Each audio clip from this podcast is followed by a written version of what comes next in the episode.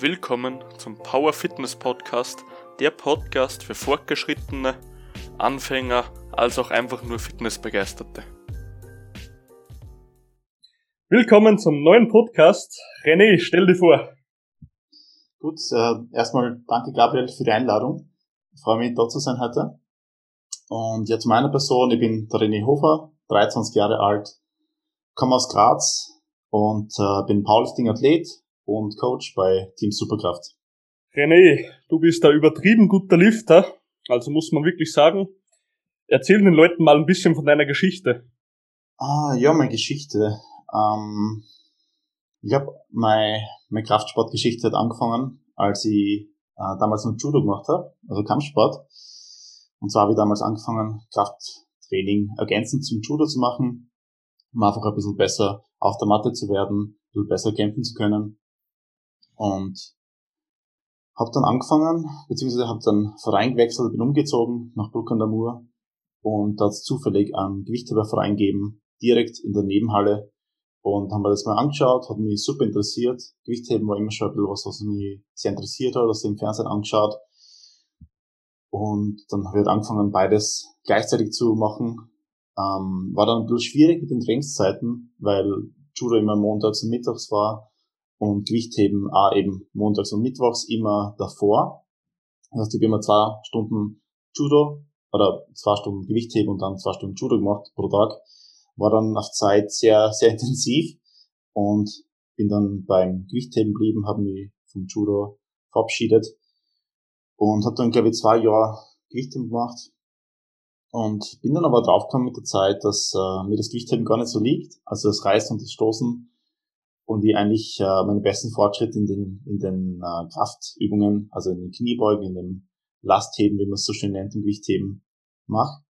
Und ähm, dann bin ich irgendwie auf das Powerlifting gestoßen, habe mich ein bisschen schlau gemacht drüber und habe mich dann für einen Wettkampf im März, das war die Landesmeisterschaft, die steirische angemeldet, weil ich mir gedacht habe, ja, wieso nicht, probieren wir es einmal. Mir vorher die, die Rekordlisten angeschaut, die waren damals noch nicht so hoch. Und habe mir gedacht, ja, die könnt ihr eventuell schaffen. Und dann bin ich eben im März zu, der, zu dem ersten Wettkampf gegangen, hat relativ gut funktioniert. Ich glaube, ich habe damals den Klassensieg geholt und äh, bin, glaube ich, Dritter in der Tageswertung geworden. Und seitdem bin ich eigentlich ziemlich gehuckt. Ähm, und seitdem gibt's eigentlich nur mal das, das Powerlifting für mich. Mega. René, du bist ja auch Coach. Ähm, wie lange machst du das schon? Ähm, also ich coach eigentlich schon länger. Damals im Gewichtheberverein habe ich noch angefangen. Ähm, das war einfach so auf, auf Freundschaftsbasis, einfach ein paar Freunden aushelfen im Verein, mhm. weil ich doch mich schon länger dafür interessiert habe, schon einiges gelesen und äh, gelernt habe über das Thema. Und da war einfach ein paar, ein paar Leuten einfach mal ähm, gratis Trainingspläne geschrieben, einer ein bisschen ausgeholfen bei der Technik. Und das hat sich dann einfach so über die Jahre entwickelt, bis ich dann wirklich äh, angefangen habe, äh, ein bisschen Geld zu verlangen, ein bisschen mehr das äh, publik zu machen, und äh, letztes Jahr bin ich dann äh, zu Team Superkraft gekommen, habe da Anfrage gekriegt von, von Markus und Panthea, die eigentlich nicht ablehnen wollte. Und bin dann eben zu, zu, zu Team Superkraft gekommen. Und genau, das mache ich jetzt seit einem Jahr circa. Aber insgesamt würde ich sagen, komme jetzt auf circa fünf, sechs Jahre Coaching. Ja, das soll circa, circa hinhauen. Sehr geil. Freut mich auf jeden Fall, dass du dir heute Zeit genommen hast, René. Ähm, das heutige Thema soll sein ähm, Corona. Genau. Was ist da so deine Theorie dazu, René? Corona? Na, das gibt's eigentlich, gibt's eigentlich gar nicht, wie man sieht. Mhm. Und äh, ist eigentlich alles nur, nur Blödsinn von der von Bill Gates genau. erfunden, um Mikrochips in Leute zu pflanzen, hauptsächlich. Weil genau. er interessiert es, wo zum Beispiel du jetzt bist im Moment, das ist äh, sehr wichtig für Fern. Genau. Ähm, ich bin ja der Überzeugung, dass eben der Bill Gates uns impfen will mit Mikrochips, wie du schon, schon gesagt hast, dass die eben unsere DNA und den Speichel modifizieren. Und sobald halt irgendein Speichel oder was von uns ins Wasser kommt, dann macht es die Frösche schwul. Also das ist ja so meine Behauptung bis jetzt einmal. Wie siehst du das? Logisch, mhm. oder? Also, also ist in Bill Gates das Ziel, äh, Frösche schwul zu machen, oder? Genau, genau. Das ist das sehen? Okay, ja, das macht, macht auf jeden Fall Sinn. Wenn du jemand bist wie Bill Gates, der eigentlich alles erreicht hat im Leben, dann musst du ihn da das Hobby oder ans Ziel setzen. Und das ist etwas, das wahrscheinlich nur er schaffen könnte. Sternzeichen Fuchs. Na, Bullshit beiseite. Okay. Heute soll es gehen um die Themen Aufwärmen und Fehler in den Mainlifts, häufige Fehler sozusagen. Ähm, okay, lass uns einfach mal reinstarten. René, Aufwärmen. Was ist so dein Aufwärmprogramm, was du vor jedem Lift machst und nicht nur spezifisch? Um, ähm, also ich bin ein Freund von wenig Aufwärmen. Ich bin nicht überzeugt, dass man sie 30 Minuten aufwärmen sollte, mit, äh, mit Black Rolls ausrollen sollte die ganze, ganze Zeit und alles Mögliche machen sollte. Bin da sehr äh, minimalistisch, würde ich sagen. Was ich gern mache, ist vor jedem Training einfach ein bisschen Cardio oder halt leichte Körperwärmung, am besten Radl fahren, wenn man ans, im Gym oder zu Hause hat, in dem Fall, äh, oder sonst etwas anderes, um einfach den Kreislauf ein bisschen in Schwung zu bringen und einfach den Körper ein bisschen auf Betriebstemperatur zu bringen. Ich finde, es ist zwar jetzt nicht unbedingt nötig, aber ich glaube, es ist schon sehr angenehm von mir jetzt in der kalten Jahreszeit, wenn man im, im kalten äh, Home Gym oder im kalten Keller trainieren muss, dass man da ein bisschen äh, warm wird zuerst und einfach auch den, Blutfluss ein bisschen anregt. Das ist immer so die, die Nummer eins im Warm-up.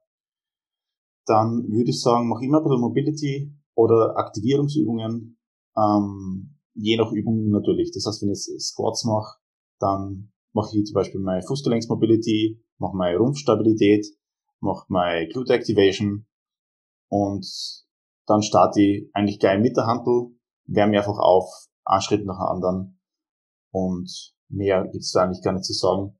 Das, glaube ich, deckt das, das meiste ab. Aber wie gesagt, das ist jetzt auch sehr spezifisch immer für den Lift. Und ein sehr minimalistischer Approach, würde ich sagen. Mhm. Ja, genau. Ich mache es auch nicht großartig immer schwierig, sozusagen. Ähm, bei mir ist so das Aufwärmprogramm immer ein bisschen Seilspringen, weil ich mag diese Augen-Hand-Koordination und auch mit den Beinen. Also hilft mir irgendwie, den Körper so ein bisschen in Einklang zu bringen. Und dann mobilisiere ich immer alle Gelenke. Heißt, ich drehe als erstes Handgelenke, Ellbogen, Schulterkreisen, Hüftkreisen und so weiter. Also die Gelenke mache ich sehr gern warm. Und dann geht's eigentlich auch direkt für mich immer unter die Stange. Außer ich mache natürlich jetzt noch Activation oder bisschen Mobility. Zum Beispiel ein Goblet Squat, wenn man Squats macht oder Deadlifts sodass man die Hüfte ein bisschen öffnet und so weiter. Würdest du das so auch als sinnvoll sehen? Ja, auf jeden Fall. Also wie gesagt, ich mache es auch nicht sehr anders. Ähm, Seilspringen, super Alternative, wenn man jetzt zum Beispiel nicht Radl fahren will oder irgendwie äh, sonst aufwärmen will. Aber es bringt da wieder den ähm, Herz-Kreislauf, das Herz-Kreislauf-System ein bisschen in Schwung, wärmt Fußgelenke auf, die Hand, Augen, äh, die Arm-Augen-Koordination wird ein bisschen trainiert, wie du sagst. Und finde so Activation-Übungen wie zum Beispiel Goblet Squats extrem gut, vor allem für Anfänger. Mhm. Ähm, ich meine, im fortgeschrittenen Trainingsalter braucht man es vielleicht nicht unbedingt, aber das ist auch sehr, sehr spezifisch für einen Athleten. Also jeder nimmt die Aktivierungsübungen, die er für, für wichtig äh, empfindet. Und es kann zum Beispiel ein Goblet Squat sein, das kann vielleicht ein paar Glute Bridges sein, alles Mögliche, einfach um ein bisschen in das Squat Pattern zum Beispiel reinzukommen mhm. und einfach wichtige Bewegungen, Bewegungsmuster vor dem Training schon mal zu verinnerlichen, reinzukriegen. Äh, da bin ich ein großer Fan davon. Aber wie gesagt, immer halt, je nachdem, was man braucht und äh, immer individuell an Athleten angepasst. Hundertprozentig. Ja, was ich zum Beispiel immer gern mache, wo mich Leute teilweise immer blöd angucken, ist so ähm, Wandsitzen vor dem Benchpress. Ich glaube, du weißt wieso. Wandsitzen vor der Benchpress? Ja, für den Leg Drive dass ich Spannung in den Beinen gleich ah, okay, aufbauen ja. kann. Also mhm. ist für mich, hat sich richtig bewährt. Also ich kann extrem besser Spannung aufbauen, wenn ich vorher einfach mal so 20 Sekunden Wand sitze und meine Beine extrem in den Boden ramme, also nicht nur lose hier sitze. Weißt du, was ich meine? Ja, absolut. Also es ist ja eine sehr ähnliche Bewegung und es, mhm. es primet halt die spätere Bewegung, denn den Leg Drive, weil der ist ja äh, statisch in seiner Natur. Und ist auf jeden Fall eine gute Aktivierungsübung. Weißt du, wenn es jemandem hilft, dann ist es auf jeden Fall eine gute, gute Aufwärmübung oder eine gute Aktivierungsübung, um einfach den, das Bewegungsmuster reinzukriegen. Weil ich glaube, viele vergessen ein bisschen den Leg Drive beim Bankdrücken. Vor allem äh, Anfänger im Powerlifting drücken eigentlich viel aus dem Oberkörper, glaube ich, und setzen die Beine nicht so gut ein, wie sie könnten. Mhm. Und da bleiben halt einfach auf der paar Kilos liegen. Ja, bei mir ist das so, dass ich eben durch das Wandsitzen nicht nur die Beine anspanne, sondern auch den Po und den Bauch. So bekomme ich eben die kinetische Kette ein bisschen rein, dass sich die Kraft besser übertragt später. Also ich habe es einfach gemerkt, wenn ich es mache, tue ich mir leichter. Also wenn ich einfach schon mal statisch Kraft aufgebaut habe vorher in einer Übung, dann kann ich das später, die kinetische Kette, zu Deutsch gesagt, einfach viel leichter weiterführen im Benchpress. Also ist mir ja, tatsächlich aufgefallen. Genau, du sagst da was ganz Wichtiges, du merkst, das hilft dir, du machst die Übung und dann geht's besser. Mhm. Und das ist, glaube ich, ein wichtiger Punkt. Weil wenn du äh, Übung machst vor dem Training, dann sollst du ja irgendwie eine äh, andere Übung später verbessern. Also Aktivierungsübung hat ja meistens den Sinn, dass du jetzt wirklich an Muskelgruppen oder, oder Muskelschlingen vorbereitest aufs Training, damit sie besser funktionieren später.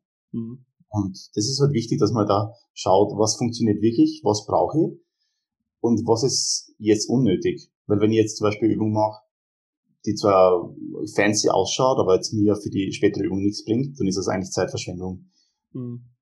Und deswegen ja, wie gesagt, immer das Warm-up sehr spezifisch für das, was man braucht und immer angepasst an einen Athleten. Und da muss man wirklich schauen, was brauche ich selber, wo sind meine Defizite, muskulär oder in der Aktivierung oder was auch immer.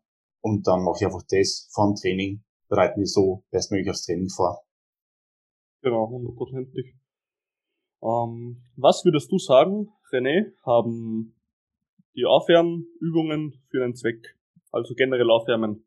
Welche Zwecke, welchen Hintergrund hat das Aufwärmen? Gibt es ja mehrere Punkte sozusagen. Mhm. Ähm, ich würde sagen, hauptsächlich, oder der, der wichtigste Punkt ist einfach, die Performance im Training zu verbessern. Mhm. Ähm, also ich kann mir nicht vorstellen, dass ich jetzt einfach ins Gym gehe oder ins, in, in den Keller runtergehe und mein Maximalgewicht auflege und einfach dann mein, mein Workout, äh, mein, mein Workout beginne. Sondern es muss irgendwie immer eine Vorbereitung äh, dahingehend sein. Und ich glaube, je stärker man wird und je besser man wird, umso mehr ist das wichtig. Mhm. Und ich glaube jetzt für einen Anfänger, der ja vielleicht 80, 100 Kilo beugt, der macht halt ein, zwei Warm-Up-Sets und ist ready to go. Aber wenn du jetzt, ich weiß nicht, äh, deine, deine Arbeitssätze bei 200 oder 240 oder 300 beginnen, was auch immer, dann brauchst du natürlich um einiges mehr Warm-Up insgesamt. Und mhm. du brauchst aber ein bisschen länger, um wirklich ready zu sein für die Gewichte. Ähm, deswegen sage ich, Performance Boost ist sicher der, äh, der wichtigste Punkt für das Warm-up.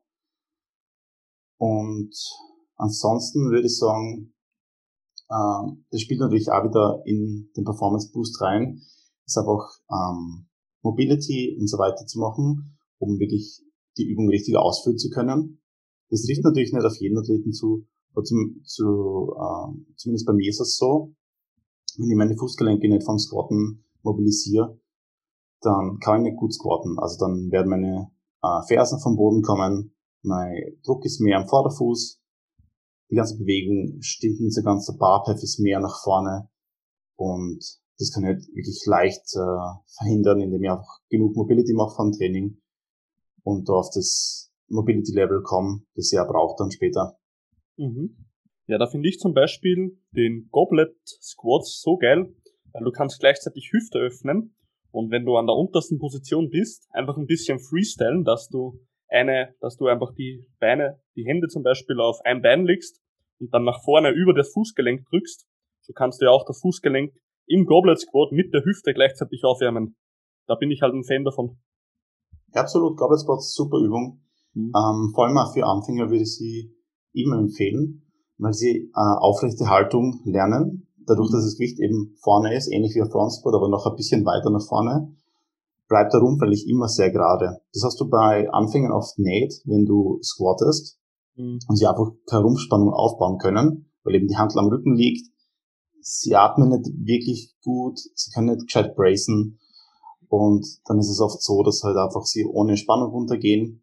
Und das kannst du eigentlich mit dem Goblet Squat ganz gut trainieren, weil du eben Spannung brauchst. Du kannst eigentlich kein, kein Kurzhandel vorne halten, ohne dass du wirklich den Rumpf anspannst oder den Oberkörper aufrecht haltest. Mhm. Und wie du sagst, unterkörpertechnisch äh, super Mobilisationsübung. Du kannst Hüfte, du kannst Fußgelenke öffnen, du kannst einfach in den Squat ein bisschen die reinfühlen am Anfang vom Training. Und du hast insgesamt einfach ein sehr, sehr gutes Squat-Pattern mit einem Goblet Squat. Also du kannst wenig falsch machen, finde ich. Und mhm. das ist, glaube ich, so wichtig bei einer Aufwärmübung. Sie ist nicht kompliziert, aber sie, sie übt die wichtigsten Sachen für die. Genau, ich bin einfach ein riesen Fan davon, weil man so extrem viele Sachen machen kann da unten. Da kannst du ein bisschen freestylen, dass du ein bisschen wippst, zum Beispiel in der untersten Position, dass du schöner reinkommst, du kannst Fußgelenke, Hüfte aufwärmen, etc. Also ich bin ein Riesenfan. Von meiner Seite aus, ich erkläre immer gern vier Sachen fürs Aufwärmen. Das erste ist, ganz logisch, Muskulatur, warm machen, Kreislauf in Schwung bringen, logischer Prozess. Das ist, glaube ich, das, wo die meisten sagen, was Aufwärmen ist. Also wenn du jetzt irgendwen fragst, was ist Aufwärmen, ja, ich mache meine Muskulatur warm, eh ganz logisch. Dann, was sehr wichtig ist, deswegen mache ich immer gerne dieses Gelenke mobilisieren, dass ich jede, alle Gelenke einmal kurz mobilisiere, dauert auch nur eine Minute insgesamt. Ich merke sofort, ob mein Körper heute was nicht stimmt. Also beim Hüftkreisen, wenn ich merke, so eine Seite zwickt heute und ich bekomme das nicht so richtig weg, dann weiß ich sofort, ich kann heute, mein Gewicht gehe ich ein bisschen runter und werde mich nicht gleich verletzen sozusagen. Das wäre so ein sehr wichtiger Punkt von mir. Findest du den auch gut? Ja, finde ich auf jeden Fall gut. Also so eine Art äh, Screening von Training. Genau. Schauen, ob alles, ob alles passt, ob man wirklich fit ist oder irgendwas weh. Finde ich auf jeden Fall sinnvoll. Ähm, weil man merkt es dann nicht meistens bei der Übung später auch sonst. Ja. Aber das ist halt ein bisschen äh, vorbeugend. Also man kann schauen, wirklich, wo jetzt das Problem ist und da kann man natürlich auch wieder ein bisschen dagegen arbeiten. So man jetzt man ist am Vortag sehr lang gesessen, die Hüfte ist vielleicht ein bisschen unbeweglich, dann macht man halt das, das Mobilisieren, schaut, was passt nicht, man merkt, Hüfte, ja, ein bisschen, ein bisschen zu, und dann kann man ein bisschen mehr Mobility für die Hüfte zum Beispiel machen. Finde ich super, wenn man das macht, um einfach dann wieder auf ein, ein gutes Level zu kommen. Und das hilft einfach, um wirklich zu schauen, was der was brauche ich jetzt wieder. Genau. Oder man kann auch dementsprechend, sollte es nicht besser werden, da du einfach mal jeder kennt's, man hat mal Gelenkschmerzen, beziehungsweise die kommen auch erst meistens im Bewegungsmuster. Das ist das Lustige. Dann kann man einfach auch rechtzeitig reduzieren und das nicht erst beim Arbeitssatz oder beim späteren Ramp-up spüren sozusagen. Ähm, was dann auch noch der nächste Punkt von mir ist, der dritte beim Aufwärmen, was ich jedem erkläre. Du kommst mal ins Bewegungsmuster rein. Ganz logisch. Die meisten Verletzungen passieren nicht durch schwere Lifts, sondern dadurch, dass du in deinen ungewohnten Bewegungsradius reinkommst von deiner Bewegung. Und durch Ramp-Up-Sätze kommst du eben mal ins Bewegungsmuster rein, wirst dir sicherer und wirst dir auch nicht so schnell wehtun dadurch. Ja, auf jeden Fall auch wieder ein wichtiger Punkt. Und das habe ich vorher schon angesprochen, ähm, dass man sich einfach wirklich in der Übung aufhören soll und halt je stärker man wird, umso mehr Sätze braucht man teilweise, um einfach wirklich in das Bewegungsmuster zu kommen. Mhm. Und das ist auf jeden Fall sehr wichtig. Und ich meine, man, man, man würde ja einfach nicht ähm, jetzt von 0 auf 100 gleich gehen, sondern man muss immer ein paar Aufwärmschritte zwischennehmen, um einfach, wie du sagst, in das Bewegungsmuster reinzukommen. Das, du hast noch einen vierten Punkt gehabt? Genau, der vierte Punkt war psychisch. Die Psyche ist eines der wichtigsten Sachen in Sachen Aufwärmen. Das ist, jeder kennt's, oder du stellst dir jetzt eine Langhantel in dein scheiß Wohnzimmer, wo es warm ist, kuschelig und du gehst da in deinen Joggingsanzug oder was rein, mit dem du immer zu Hause chillst. Ich garantiere dir, die Leistung wird um mindestens 20 bis 30 Prozent fallen, wenn du nicht psychisch so abgefuckt stark bist, dass du das einfach noch hebst, auf, zu Deutsch gesagt, ja. Also, das brauchst du auch irgendwo. Du gehst da rein, du ziehst dich um, du packst dieselbe Mucke rein oder so, die du immer hörst. Irgendwo brauchst du das auch, teilweise. Also psychisch reinkommen, dass du auch Kraft generierst und jetzt so den Switch in deinem Kopf umdrehst, so, hey, jetzt pumpen, hopp, das brauchst du auch irgendwo. Ja, das ist witzig, weil ähm, ich glaube, das zu der Zeit sogar noch wichtiger als sonst ist, mhm. weil halt die ganzen Gyms zu haben. Und ich glaube, viele trainieren halt auch, also ich habe gesehen auf Instagram, viele trainieren in den Wohnzimmern, haben sie einfach ein Rack eingestellt Und es kann natürlich ein ganz anderes Feeling sein, und ich, und ich merke es auch selber. Ähm, es ist ein anderes Feeling, ob du jetzt ins Gym fährst, wie du sagst, umziehen, aufwärmen und dann startest. Es ist eine ganz andere Atmosphäre. Also wenn du jetzt im Wohnzimmer oder in dem Keller allein bist. Mhm. Und wie du sagst, es, es, es ist psychisch nicht so einfach, in unter so Umständen zu trainieren. Und deshalb habe ich auch selber gemerkt, dass einfach meine Motivation einfach nicht so gut ist, ähm, wenn ich jetzt allein im Keller trainieren muss. Einfach die ganze Gym-Atmosphäre, die anderen Leute, die man normalerweise bei sich hat, sie haben, das motiviert dann alles und das ist aber auch ein ganz anderes Umfeld und man, es ist ein gewohntes Umfeld. Mhm. Und jetzt da muss man halt mit den Umständen irgendwie klarkommen, hilft ja nichts. Ähm, ich meine, man muss ja jetzt zufrieden sein, wenn man zumindest ein Rack oder so irgendwas zu haben hat und trainieren kann. Weil das können viele, glaube ich, nicht sagen zu der Zeit. Und da muss man da die, die Chance ausnutzen und da unter den Umständen trainieren können. Ja. ich glaube, das wird extrem wichtig sein jetzt dann für die zukünftigen Wettkämpfe, dass man jetzt da Gas gibt, auch wenn jetzt die Motivation nicht so da ist. Aber genau jetzt kannst du den Unterschied machen, die ein bisschen von den anderen absetzen, die halt jetzt nicht so hart trainieren oder nicht so hart trainieren können. Und ich glaube, das wird sie dann in Zukunft bezahlt machen, dann vor allem bei den Wettkämpfen, wenn dann wieder welche stattfinden können. Ja, hoffentlich in der zweiten Jahreshälfte, wenn wir Glück haben. Aber ich bin da immer noch vorsichtig mit den Aussagen, ja, weil man weiß ja nie, was da noch kommt. Ja, beim Bewegungsmuster ist mir jetzt, ähm, also ins Bewegungsmuster reinkommen, ist mir jetzt noch der letzte, noch der Zwischenpunkt eingefallen sozusagen. Du brauchst die Ramp-Up-Sätze fürs CNS. Also, du kannst nicht von 60 Kilo auf 200 springen. Das wird wahrscheinlich deinen Muskeln weniger ausmachen, aber deinem Gefühl für Last beziehungsweise dein Nervensystem, das wird einfach extrem Probleme bekommen. Also das ist die koordinativ, der koordinative Aspekt. Also die Muskeln sind eigentlich weniger das Problem, sondern eher die zwei. Die muss man eben durch Ramp-Up-Sätze, wie du schon gesagt hast, desto höher kommt man, also desto höher das Gewicht, desto mehr Ramp-Up-Sätze sollte man brauchen, eigentlich. Und genau, da ist es halt auch wichtig, dass du nicht wenn du jetzt 200 Kilo dreimal beugen willst, dass du nicht 180 noch viermal beugst, ja, sondern Ramp-Up-Sätze funktionieren für mich immer so, dass ich eigentlich maximal ein bis zwei Wiederholungen ab 100 Kilo oder so pro Ramp-Up ähm, nur nehme, da ich mich nicht vorermüden will, sondern einfach nur reinkommen will vom CNS und von der Koordination. Wie ist das bei dir? Ja, genau. Also ich sehe es ähnlich wie du. Mhm. Ähm, man sollte sich nicht mit zu vielen Wiederholungen vormüden, schon vor den wichtigen Arbeitssätzen dann. Und es reichen meistens ja ein bis zwei oder so ein paar Reps aus, um wirklich äh, in die Bewegung reinzukommen. Ähm, das verändert sich natürlich auch wieder mit, mit, mit dem Stärkelevel. Ähm, je stärker du wirst, umso mehr Wiederholungen kannst du damit leichten Gewicht machen. Und äh, je mehr Ramp-Ups brauchst du wahrscheinlich dann im Endeffekt. Aber wenn du jetzt bei den, den letzten zwei Ramp-Ups bist, dann solltest du nicht mehr als Singles und Doubles machen wahrscheinlich. Ähm, es hängt natürlich auch davon ab, wie jetzt der Training ausschaut. Ähm, wenn du jetzt die vorbereitest auf ein schweres Single, dann wirst du wahrscheinlich mit Singles aufwärmen. Aber wenn du jetzt zum Beispiel im Topset äh, Zehner machst oder so und du erhöhst vielleicht die API von Satz zu Satz, also so ein typisches Ramp-Up zum Beispiel 10 Reps at 7, 10 Reps at 8, 10 Reps at 9 zum Beispiel.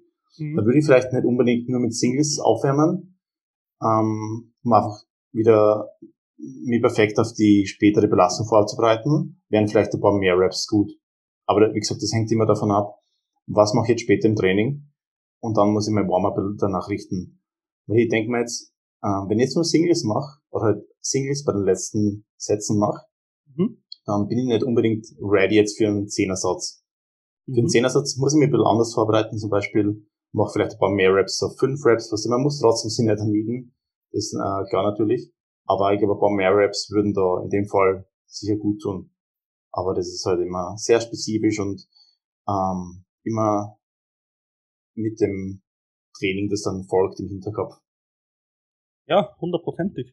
Also natürlich muss man das Aufwärmen spezifisch richten, auch nach den Volumen, das man hat, beziehungsweise den Wiederholungen. Äh, kennst du aus Australien Thomas Lilly, den brutalen Lifter? Sagt dir der was? Nein, das sagt mir eigentlich nichts. Okay. Also einer der besten Powerlifter sozusagen aus Australien. In Cambridge, glaube ich, wohnt der. Ähm, der macht zum Beispiel in seinen Ramp-Up-Sätzen nur Doubles und Singles. Also egal was der macht, der macht eigentlich in seinen Ramp-Ups bis auf den allerersten Satz mit was weiß ich, 20er auf jeder Seite oder so. Der macht eigentlich nur Singles und Doubles. Also fand ich ganz interessant, egal was er macht, ja. Also der, sein Hintergrund ist wirklich, der möchte nur das CNS aufwärmen, beziehungsweise Koordination. Ja, macht schon auch Sinn auf jeden Fall. Und ich glaube, man sieht da jetzt von Athlet zu Athlet ein bisschen andere Techniken. Mhm. Und wenn man jetzt wirklich gute Lifter vergleicht, die, die trainieren nicht alle gleich. Es gibt ähm, äh, viele Wege, die jetzt zu, zu guten Performance führen.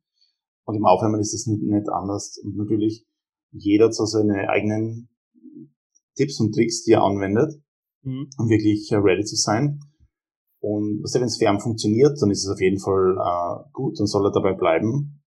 Ähm, aber wie, wie, gesagt, das funktioniert vielleicht nicht für jeden. Ähm, ich glaube, ein Single kann jetzt zu wenig sein oder Singles und Doubles können zu wenig sein, um jetzt jemanden wirklich gut vorzubereiten auf ein Training. Für, für einen anderen funktioniert es aber vielleicht gut. Also das ist auch wieder sehr individuell. Ähm, aber ich glaube, man kann also grundsätzlich sagen, Singles, Doubles sind immer gut. Einfach um sie nicht zu ermüden und einfach um halt wirklich hohe Lasten zu trainieren. Eben Aufwärmen schon und wirklich das CNS zu, zu primen. Ja, hundertprozentig. Bei zum Beispiel, weil du gesagt hast, natürlich funktioniert nicht alles auf jeden. Man muss natürlich immer den Grad der Individualität beachten. Das ist ganz, ganz wichtig von Mensch zu Mensch. Was ich zum Beispiel auch schon sah, das ist so richtig geil. Die ganz großen Lifts, die haben so ein richtig eigenes Aufwärmprogramm. ist eigentlich richtig behindert, wo du dir denkst, so, wieso macht er das? Aber ihm hilft's einfach, weißt du? Ja, genau, das haben wir wieder bei den spezifischen Aufwärmübungen. Mhm. Zum Beispiel Goblet Squats, ja, was ja, wenn jemanden Goblet Squats jetzt gut taugen und er fühlt, dass er wirklich seine Kniebeuge dadurch viel verbessern kann für später, also dann macht es einfach. Und das ist, glaube ich, auch so wichtig im Aufwärmen, einfach wirklich zu finden, was, was, was brauche ich und das mache ich dann. Und einfach sie wirklich so vorzubereiten, wie man es selber braucht und nicht jetzt, wie man es irgendwo gesehen hat oder wo man es irgendwie gelernt hat, sondern dass man einfach wirklich sie aufwärmt, wie man es wirklich braucht. Ja, das stimmt. Aber irgendwo muss man auch sagen, auch wenn man es nicht mehr braucht, aber wenn man den Scheiß jetzt schon so ein, zwei Jahre macht, dann brauchst du das einfach mental und nicht den Körper. Das ist irgendwie so brutal. Mhm. Ja, absolut. Na cool. Also aufwärmen, ganz einfach gesagt, dass wir das kurz abschließen. Du machst deine Aufwärmübungen, die kannst du dir selber wählen. Du kannst dir gerne mal anderen Menschen beim Aufwärmen zusehen, kannst etwas übernehmen und sehen, ob es was bringt. Und genau, das ist eigentlich von Mensch zu Mensch unterschiedlich. Muss auch nicht das, also sollte spezifisch sein, aber muss jetzt nicht unbedingt ein Goblet Squat sein. Du kannst auch andere Sachen machen, für einen Squat beispielsweise. Und Ramp-Ups sollte man eigentlich so halten, dass sie nicht ermüdend sind, aber dich trotzdem vorbereiten auf den schweren Lift. Ja, genau. Kleine Unterbrechung an dich, lieber Zuhörer oder Zuhörerin. Wenn dir der Podcast gefällt, pack's in deine Insta-Story, gib eine Bewertung auf iTunes ab. Ich bedanke mich herzlich bei dir und wünsche dir weiterhin viel Spaß beim Podcast.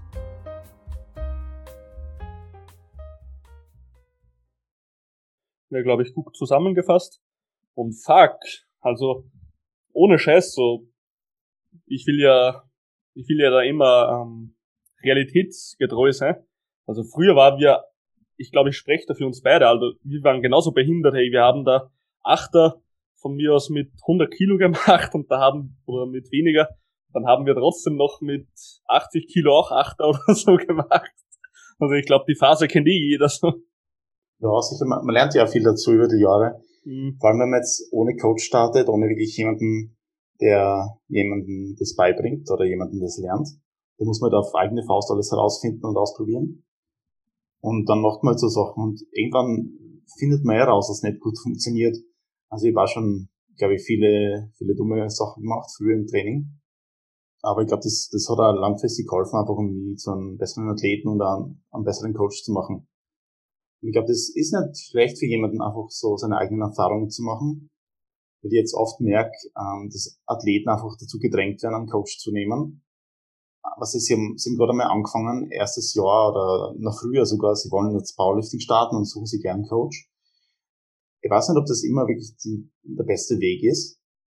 Natürlich ein Coach von Anfang an gibt er wirklich, gibt er den Weg vor, gibt er alles, was du brauchst, du kannst was lernen davon, das ist extrem wichtig, mhm. dass du irgendwann einmal einen Coach wirklich findest für die. Aber ich glaube, dass es nicht so unwichtig ist, mal seine eigenen Erfahrungen zu, zu machen.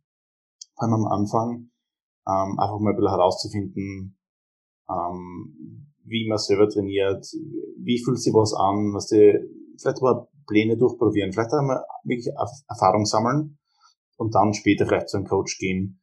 Aber ich bin jetzt nicht so unbedingt der Fan, äh, jemanden zu, zu empfehlen, gleich einen Coach zu suchen, wenn er nicht einmal selber die Erfahrungen gemacht hat. Also das finde ich schon äh, sehr wichtig. Mhm. Ähm, ja, ich würde von meiner Seite aus behaupten, dass ich schon gerne von Anfang an Coach genommen hätte. Hat jetzt ganz einfach einen Grund. Fehler machst du sowieso. Das lässt sich nicht vermeiden. Und du wirst auch, sage ich mal, wenn du dich gut absprichst, kannst du auch immer wieder neue Sachen ausprobieren. Und aber das Wichtige wäre einfach eine Begleitperson gewesen. Es wäre jetzt nicht mal das Wichtigste für mich gewesen, so den spezifischsten Shit zu haben oder irgendwas. Aber du machst ja teilweise eh immer dieselben scheiß Übungen als Anfänger. Du siehst, du siehst ein paar Übungen, gehst ins Gym, siehst ein paar Übungen von den anderen, die machst eh nur nach und mehr nicht, ja. Und es muss ja jetzt nicht, dass der Coach jetzt kommt mit dem Front Squats und was weiß ich, dass du gleich mal in Kniebeugen raufschießt. Aber so ein bisschen ein Leitfaden und dass der auch mit dir kommuniziert, was bei dir gut funktionieren könnte, etc., dass du da auch ein Verständnis schneller dafür bekommst, finde ich schon von Anfang an eigentlich sehr sinnvoll. Aber ist natürlich jede Meinung anders, ja. Ah, ich meine, du hast schon auch recht. Ich glaube, eine Leitfigur, wie du sagst, es muss ja nicht unbedingt ein Coach sein, den du was nicht, äh, bezahlst monatlich, mhm. aber jemand, der dir den Weg weist, der vielleicht ein bisschen selber schon Erfahrung gemacht hat, ist, glaube ich, auf jeden Fall eine gute Idee. Ähm, und ich glaube, das sieht man in den Gyms, also ich trainiere eigentlich oft in Commercial Gyms, und da siehst du einfach die jungen Burschen, die anfangen zu trainieren, die suchen sich halt irgendwie so die, die muskulöseren, stärkeren Typen aus und dann ja. also fragen sie halt, wie, wieso machst du das und wie schaut der Trainingsplan aus und so weiter, suchen sie da ein paar Tipps und Hilfen. Und immer, die meisten Athleten sind eh nicht so ungut und die, was sie, die geben gern Tipps weiter, helfen gerne aus. Sowieso. Und das ist eh sehr, sehr cool, so finde ich. Also ich, das mag ich sehr gern einfach an der ganzen ähm, Kraftsportkultur, dass man sich wirklich oft äh, gegenseitig aushilft und der jüngeren und weniger erfahrenen äh, Sportlern so ein bisschen den Weg weist. Finde ich sehr, finde ich sehr cool. Ja, auf jeden Fall. Ich liebe die generell so, nicht nur Kraft, also Kraftsport ist halt der Überbegriff, aber generell Bodybuilding, Powerlifting, Gewichtheben etc., die ganze Community es gibt eigentlich, ich kenne keinen Menschen, der jetzt irgendwie so behindert ist und sagt, nee, ich gebe meine Tipps nicht weiter, weil die will ich irgendwie für meine Coachings oder etc. so behalten. Also Tipps weitergeben macht so ziemlich jeder. Mhm. Natürlich, wenn man jetzt jemanden betreuen soll oder extreme Trainingsplanung anwenden soll, weil der den spezifischsten Plan haben möchte, ja, dann muss man natürlich schon mal wegen Coaching fragen, weil ist ja auch Zeit für dich. Aber wenn dich im Gym so wer nebenbei fragt oder einen Trainingsplan hast, dann gebe ich den auch gern weiter, wenn ich so einen Anfangstraining, Anfänger-Trainingsplan habe, den ich einfach so auf Lager noch habe von einem, was weiß ich, ganz Anfänger, den ich mal trainiert habe, ganz am Anfang, dann gebe ich den halt weiter. Ist für mich jetzt kein Problem. Und finde ich geil so, weil die Menschen lernen und der, die ganze Community, das ganze ähm, Kraftsport-Event sozusagen, kommt einfach immer weiter. Das merkt man extrem. Ja, genau. Und wie, wie du sagst, man gibt ja gern Tipps weiter und nur wenn man sie jetzt weitergibt, werden sie ja nicht weniger, sondern eher mehr. Mhm. Und das, das, wie gesagt, das finde ich extrem cool. Und ich finde auch extrem cool, dass äh, viele Coaches wirklich auch ihre, ihre Ideen und ihre Tipps weitergeben. Da ist zum Beispiel Instagram eine perfekte Plattform dafür. Mhm. Und weil du halt schon über einen äh, Büster Alex geredet hast, ähm, der ist jetzt jemand, der auf Instagram sehr viele Tipps und sehr viele Infos weiter postet und ich finde das extrem gut. Und es ist natürlich auch für den Coach sehr gut, wenn er sie auf Instagram präsentiert, seine Tipps weitergibt. Das macht im Endeffekt ja er auch wieder sehr attraktiv ähm, und Leute werden einem anschreiben, deswegen werden Coaching wollen und so weiter. Also ich glaube, es ist immer äh, Vorteil auf beider Seiten, wenn jetzt jemand wirklich seine, seine Tipps weitergibt. Erstens eben, weil andere Leute was lernen davon und zweitens natürlich auch, weil es eine gute Werbung ist für ihn. Ja, natürlich. Ist immer Geben und Nehmen das Ganze. Also ist ja auch ganz klar so. Es gibt wirklich noch, also ich kenne da halt ein paar, es gibt halt noch Coaches sozusagen oder ja, die kannst du eigentlich nicht Coaches nennen. Es gibt halt so Fitnessstudio-Besitzer, lass mich so sagen. Und die sind halt so ein bisschen, also ich kenne da wirklich so zwei, zwei, drei, die sind halt so, nee, erst wenn du so ein ganzes Jahr bei mir nimmst oder so, dann bekommst du so einen Anfänger-Scheiß-Trainingsplan und die sind eh schon 50, die kennen sich eh nicht mehr aus teilweise, weißt. Und mhm. nur, nur dann geben sie dir Tipps oder einen Anfänger-Trainingsplan, wo ich mir so denke, bist du behindert? Du hast dich jetzt, glaube ich, seit 20 Jahren nicht einmal wieder reingelesen ins Training und möchtest Anfänger nicht mal, wenn sie von mir sechs Monate bei dir sind, einen scheiß Anfänger-Trainingsplan geben, den du sowieso auf Lager hast. Das ist einfach so schrecklich in der Community teilweise. Ja, das, das Gute mittlerweile ist, man kriegt eigentlich Trainingspläne überall schon. Äh, man braucht eigentlich nur auf Google eingeben, Beginn der Trainingsplan oder irgendwas. Da gibt's unzählige Trainingspläne für Bodybuilding und auch Powerlifting. Ähm, das ist auf jeden Fall gut. Also man ist nicht unbedingt auf solche Leute angewiesen. Man muss, man muss halt trotzdem selber sich die Pläne raussuchen und entscheiden, was ist jetzt gut für mich, was ist nicht so gut für mich. Das ist natürlich immer schwierig. Aber ich verstehe das, wenn du, wenn du sagst, so alte Studiobesitzer, die sind natürlich oft uh, einfach auf, auf den Gewinn aus. Mhm. Und das sehe ich oft uh, in Commercial Gyms, die halt wirklich primär jetzt auf Gewinn aussahen und nicht wirklich jetzt die, die Kunden stärker oder besser machen wollen, sondern die interessiert halt viele Mitgliedschaften. Und das ist natürlich ein bisschen schade, wenn uh, das uh, so ein erster Priorität. Ich meine, es ist immer ein Business, man, man muss beim Business immer irgendwie seinen Gewinn uh, auf, auf die höchste Stufen stellen, weil im Endeffekt lebst du davon. Mhm. Aber es ist halt schade, wenn dann die Kunden kurz kommen, deswegen.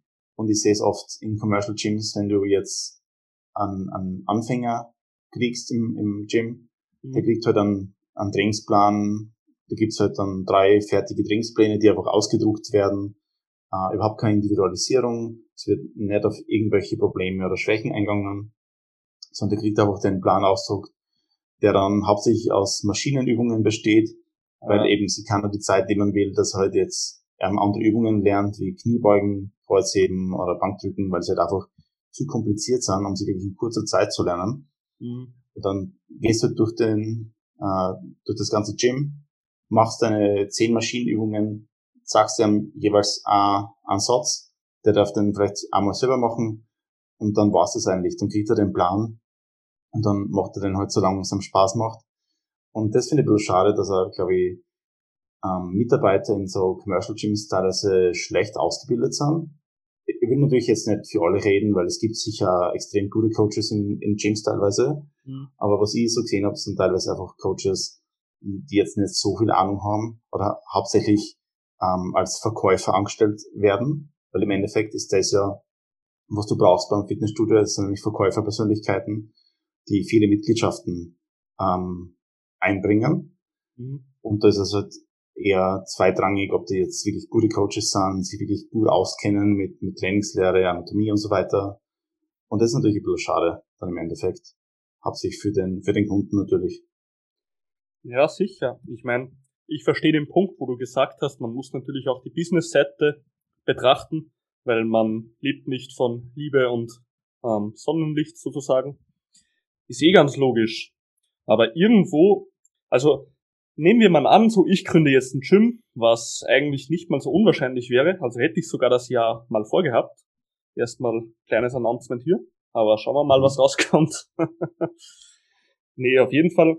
Ich denke mir so, wenn ich gerade die Anfänger jetzt unterstütze, erstens kommt im Lifting viel weiter, zweitens hast du einen richtig guten Ruf, weil du einfach jeden unterstützt und jeden alles richtig beibringst. Also natürlich nicht, was weiß ich, 30 Stunden in der Woche für eine Person investieren, weil du hast ja auch mehr Sachen zu tun. Aber einfach mal immer Sachen zeigen. Erstens verbessert das dein Ruf Und zweitens ist das ja auch irgendwo Bindung, weil wenn der merkt, hier wird der so gut betreut wie sonst nirgends, dann wird der auch Jahre bei dir bleiben. Weißt du, was ich meine? Uh, ja, auf jeden Fall. Meine, es ist halt, du musst ja unterscheiden zwischen jetzt wirklich einem, so einem großkettigen Fitnessstudio. Ja, klar. Ähm, oder halt so einem, einem kleinen Personal Studio, weil es einen ganz anderen Charakter hat und du kannst dann natürlich mehr Zeit lassen, wenn du jetzt weniger Klienten hast, weniger Kunden hast. Und da finde ich es eigentlich cool, dass wenn, wenn äh, Leute wie du zum Beispiel ein Gym aufmachen, ähm, ich kenne selber ein paar Gyms, die halt wirklich kleinere Studios sind, aber die haben wirklich Charakter, die haben Persönlichkeit. Du gehst gern hin und das, mhm. das ist nicht einfach so eine, ähm, eine Maßbandabfertigung, sondern du gehst hin, du bist, du bist jemand, wenn du da hingehst. Du bist nicht einfach der Klient 1423, sondern du siehst den Namen, du kennst die Leute dort und das ist ein ganz anderes Feeling, als wenn du jetzt zum Beispiel in so eine Ketten gehst, wo du zum Beispiel zehn in der Stadt hast oder so. Und das ist natürlich eine ganz andere, andere Geschichte. Ja, hundertprozentig. Ja, und generell den, was ich auch immer so behindert finde, in den ganzen Groß, naja, die großkettigen Gyms sind da eigentlich nicht mal so schlimm, weil die schließen einfach ihre mh, hm, Mitgliedschaften sozusagen ab. Und dann ist das halt so. Ist auch gut so, also brauchen wir nicht reden. Aber was man halt oft bei kleinen Studios sieht, also öfter, sagen wir so, beziehungsweise auch, Co es gibt manche Coaches sogar, die möchten dem eigenen Athleten sozusagen oder die, das Studio möchte dem eigentlich viel verheimlichen sozusagen und immer nur ein bisschen was hergeben, um den eigentlich abhängig oder binden zu machen. Ist aus unternehmerischer Sicht natürlich gut, weil du hast lange einen Kunden, aber ob das wirklich für mich wäre das jetzt, ich liebe den Sport und für mich wäre das der richtige falsche Weg wenn ich Menschen einfach Informationen, die für sie jetzt gerade wichtig sind, noch vorbehalte, dass ich sie an mich binden muss, das wäre für mich einfach ein extrem beschissener Schritt. Also ich könnte das menschlich so nicht hergeben. Aber sieht man ja, leider genau. öfter. Genau, und ähm, ich glaube, da ist ja wieder der Unterschied von einem, einem großkettigen Studio zu jetzt einem persönlichen Studio. Mhm. Ähm, einfach die, die Motivation, die in das Ganze eingeht. Weil wenn du jetzt ein Studio aufmachst, machst du das, weil du den Sport liebst, du willst gerne anderen Leuten helfen. Deswegen bist du ja Coach worden. Und das ist die Motivation dahinter. Und wenn ich jetzt anschaue, jemand, der halt so ein großkettiges Studio führt, der will halt Profit machen. Das ist halt seine erste, die erste Priorität für ihn. Also ja, als persönliches Studio ist schon auch wichtig, dass du Profit machst, aber es ist nicht so wichtig, wie jetzt wirklich den Kunden so ähm, das Training zu ermöglichen und einer wirklich äh, Freude am Sport zu geben. Mhm. Und da musst du halt wirklich unterscheiden. Deswegen finde ich also gerne Studios extrem cool. Also wenn du wirklich dein Studio aufmachst, äh, mhm. schreib mir auf jeden Fall eine Nachricht, dann komme ich gerne vorbei. Aber ein paar Squats, ein paar Deadlifts mit dir vielleicht. und ja, auf jeden Fall. Finde ich sehr cool, wenn du, wenn du das vorhast. Ist natürlich jetzt schwer zu der Zeit. Ja. Ähm, so, so generell Bauprojekte jetzt während der Corona-Zeit, äh, habe ich schon gemerkt, das ist ein bisschen schwierig, ähm, aber kann auf jeden Fall funktionieren. Also ich glaube, ich weiß zur Zeit von zwei Studios sogar, die jetzt äh, demnächst eröffnen oder im nächsten Jahr öffnen. Da bin ich schon sehr gespannt. Wir werden auf jeden Fall zwei sehr coole Studios. Ja, auf jeden Fall. Also würde mich sehr freuen, wenn du vorbeikommst, René. Ähm, ja, schauen wir mal, was geht. Also den Raum hätte ich zur Verfügung. Hätte ich schon zur Verfügung, sagen wir so. Ich müsste natürlich noch mein ganzes Equipment rausschaffen und ein bisschen mehr besorgen. Aber da kannst du momentan die Preise auch in die Tonne kloppen. Also wenn du mal vier Euro pro Kilo schon gebraucht zahlst, statt zwei neu, dann wird das schon ein bisschen brutal von den Preisen, ja. Aber warten wir mal ab. Schlimm, weil ja, ist so. Ich, ich war versucht, nämlich äh, ein bisschen Equipment zu kaufen. Ähm, ja. Habe jetzt vieles ausgepackt weil einfach nichts erhältlich ist. Und es ist wirklich, ich meine, es kann natürlich keiner was dafür, dass alles ausverkauft ist. Und dann versuchst du halt irgendwo was zu kaufen, vielleicht auf, auf irgendeinen Flohmarktzeiten, auf Facebook oder so. Und wie du sagst, die Preise sind halt unglaublich hoch, vier, vier Kilo, äh, vier Euro pro, Euro Kilo, pro Kilo zum Beispiel. Aber gebraucht. Ja, genau, und dann sind es meistens auch noch Low-Quality-Scheiben, irgendwelche Plastikscheiben mit Sand gefüllt oder so. Und die werden halt da zu, zu Wuche brauchen, Preisen verkauft. Also ist schon ziemlich wild, aber dann natürlich jeder will das Beste aus der Situation machen. und sein, soll das ähm, Klumpert gut anbringen. Ja, aber jetzt musst du einfach richtig Big Brain sein. Jetzt musst du einfach abwarten, bis Covid vorbei ist und dann wird das Ganze eh überschwemmen auf den Flohmärkten und da bekommst du das eh zu Spottpreisen wahrscheinlich. Haha! ja, das ist, das ist mein Ziel. Also ich warte jetzt noch ein bisschen mal schauen und dann äh, vielleicht Powerlifting-Bar, vielleicht ein paar kalibrierte Scheiben für daheim. Würde ich mir schon überlegen, ja, wenn, wenn der Preis stimmt. Bist nicht der Einzige, bist nicht der Einzige, Bruder. So, aber dass wir nochmal, weil wir vorhin gesprochen haben, ja, die großen Ketten, die möchten die Menschen eher binden, logisch, weil die befassen sich nicht mehr so mit dem Sport selber, sondern eher mit der unternehmerischen Seite. Aber was man auch, das sieht man eben auch bei Coaches, das ist so hm, zweischneidiges Schwert teilweise. Es gibt halt noch Coaches, man muss aber auch dazu sagen, es sind sogar eher die wenigen, die neuen Coaches, sondern eher schon die alten Eingesessenen. Das muss man auch ehrlich sagen, weil die neuen, die sind jetzt eh momentan schon so in der Lifterwelt drin etc. Und es weiß eh jeder, dass man Informationen im Internet eigentlich im Überfluss bekäme. Und genau dafür ist halt ein Coach da, dass er dir das verständlich und gut erklärt, was du jetzt brauchst und nicht irgendwann. Aber es gibt halt noch Coaches, die sind halt eher vom alten Schlag. Das fällt mir ganz oft auf. Die wollen halt eher Menschen noch was verheimlichen, weil sie diese Menschen eben noch binden wollen, sozusagen. Das finde ich halt sehr gefährlich als Coach, wenn du sowas machst. Ist halt als Unternehmer gut, aber ich glaube, deinen Ruf wird das auf lange Zeit erstens nicht gut tun, weil die Menschen nicht schnell vorankommen. Das, eigentlich ist das so mein Motto, so ich, jeden, den ich bekomme, den will ich so schnell wie möglich wieder weg haben, ja. Aber nicht, weil ich den jetzt irgendwie abschrecke, weil ich so behindert bin, sondern weil der einfach seine Fortschritte und sein Ziel schnell erreicht hat. Und das ist natürlich auch, das ist genau die Motivation und genau der Promote-Button sozusagen für dich als Coach, den du, den du bekommst.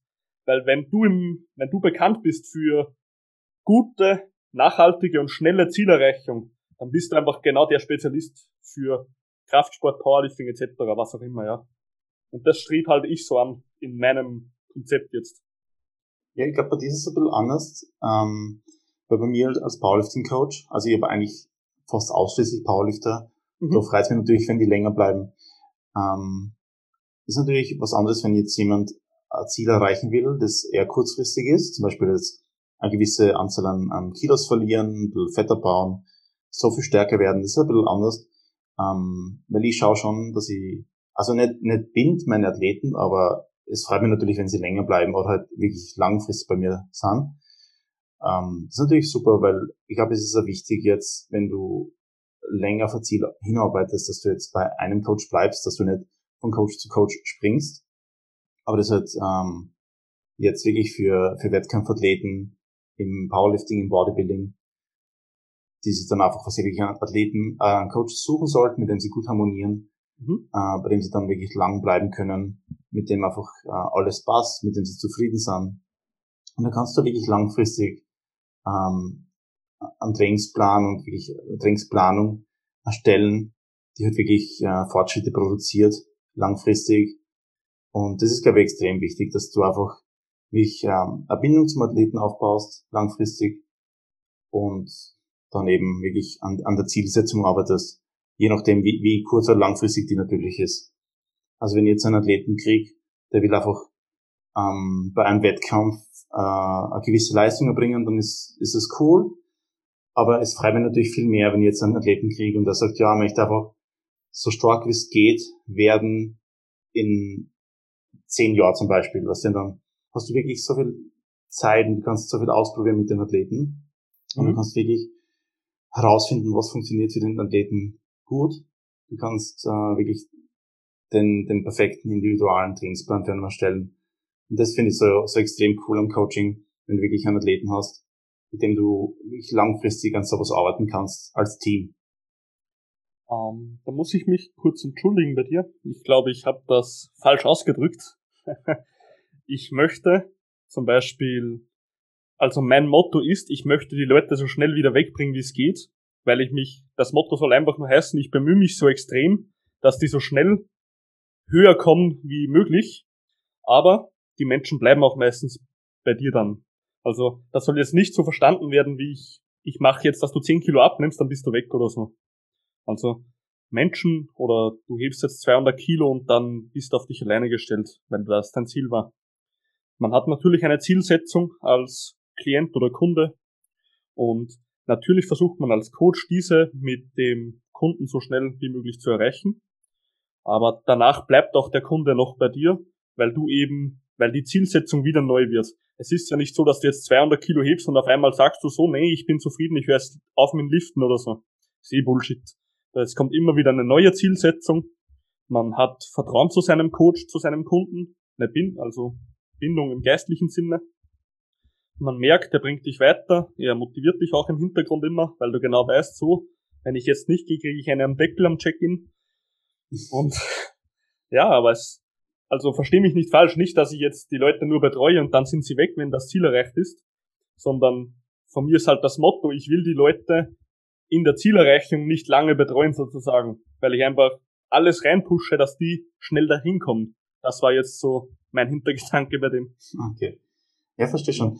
Äh, ich habe mir gedacht, das liegt vielleicht eher an den Klienten von dir, die nee, einfach nee, nee. gewisse Ziele erreichen, die halt sehr kurzfristig sind. Aber das verstehe natürlich, was du, was du damit sagen wolltest, ja.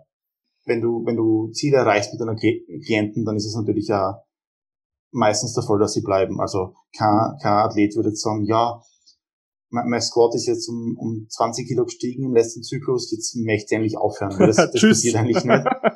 Genau, ja. Also solange du wirklich guten Fortschritt machst, glaube ich, gibt es ja keinen Grund, jetzt wirklich den Coach zu wechseln. Natürlich, das Gras kann irgendwo immer grüner sein, auf der anderen Seite. Aber solange man jetzt wirklich äh, zufrieden ist mit dem Fortschritt, glaube ich, ist das ein gutes Zeichen, einfach beim, beim Coach zu bleiben und da wirklich so an der langfristigen Bildung und dem, dem Teamwork zu arbeiten. Ja, auf jeden Fall. Also Leute, die zum Beispiel bei mir jetzt schon, also die machen halt mal so einen Monat Coaching und dann sagen die halt von selber, dass ihnen halt extrem hilft. Trainingsplanung ist einfach angepasster, also sie merken es. Der Alltag wird sogar leichter und die Übungen werden besser. Also sie werden stärker, die Technik verbessert sich und so weiter.